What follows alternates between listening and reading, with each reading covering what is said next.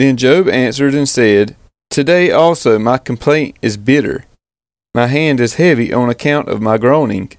Oh, that I knew where I might find him, that I might come even to his seat. I would lay my case before him and fill my mouth with arguments. I would know what he would answer me, and understand what he would say to me. Would he contend with me in the greatness of his power? No, he would pay attention to me. There an upright man could argue with him, and I would be acquitted forever by my judge. Behold, I go forward, but he is not there, and backward, but I do not perceive him. On the left hand, when he is working, I do not behold him. He turns to the right hand, but I do not see him. But he knows the way that I take.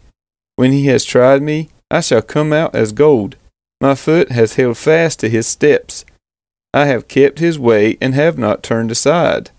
I have not departed from the commandment of his lips. I have treasured the words of his mouth more than my portion of food. But he is unchangeable, and who can turn him back? What he desires, that he does. For he will complete what he appoints for me, and many such things are in his mind. Therefore I am terrified at his presence. When I consider, I am in dread of him. God has made my heart faint. The Almighty has terrified me. Yet I am not silenced because of the darkness, nor because thick darkness covers my face.